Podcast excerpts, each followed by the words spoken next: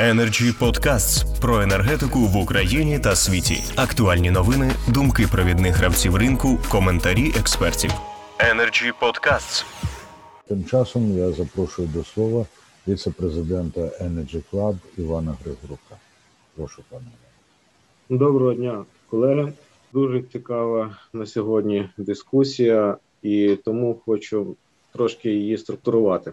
Почну із споживача, тому що на сьогоднішній день у нас фактично йде формування активного споживача, який вже орієнтується на бажання бути енергонезалежним, а також мати можливість пристосування власного попиту на електроенергію та пропозицію виробленої електроенергії з джерел власної генерації. Також це їм дає змогу, як розказували доповідачі, участвувати на ринку електроенергії, продавати вироблену електроенергію. І для себе він таким чином і заробляє, і заощаджує електроенергію. Але враховуючи те, що активний споживач у нас росте, і питання у використанні нового обладнання, так само перетворюючого обладнання, це виникають питання стосовно стійкості роботи самої мережі. Це стосується і реактивної потужності, і компенсації, а також і гармонік та іншого.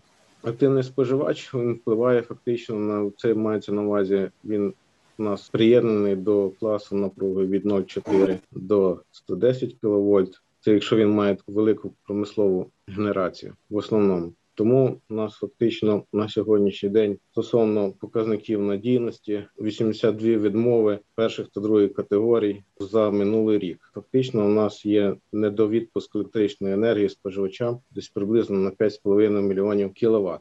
Я хочу сказати, що фактично для цього впровадженням раб тарифів це вток свіжого повітря для розподільчих мереж. Вони можуть на сьогоднішній день використовувати заходи з модернізації своїх мереж, а також впроваджувати інформаційно комунікаційну систему для автоматичного збирання даних та реагування на таку інформацію, таких, наприклад, як поведінка всіх учасників процесу виробництва, трансформації, передачі, споживання електроенергії.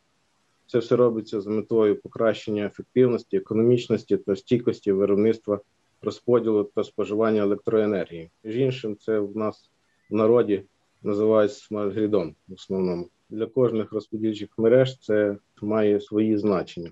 Враховуючи вище сказане, і те, що в нас формується знову той самий активний споживач, у нас все ж таки будуть кінець кінців введені стандарти SAIDI SAIFI стосовно споживача. Можуть доноситися вже страшні санкції в договорі між розподільчими мережами, а також генерацією. Ще крім цього, хочу сказати, що дуже Потрібно звертати увагу стосовно застосування пристрою релейного захисту та протиаварійної автоматики на новій елементній базі, та також комплектів телемеханіки для зручного керування нормальними і післяварійними режимами роботи електричних мереж. В основному це стосується заходів з підготовки до роботи в умовах повені, гроз, підвищеної пожежобезпеки та осінньо зимовий максимум. Це якраз минулий рік нам дуже добре продемонстрував, що дуже необхідно звертати увагу якраз на такого роду заходи. Крім того,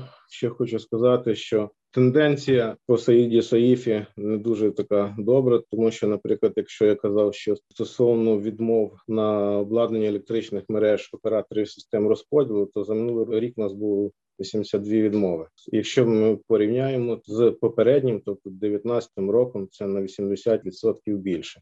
Ці заходи стосовно забезпечення надійності роботи електричних мереж потрібно буде впроваджувати з відповідальністю. Зараз в мене в принципі все. Все дякую.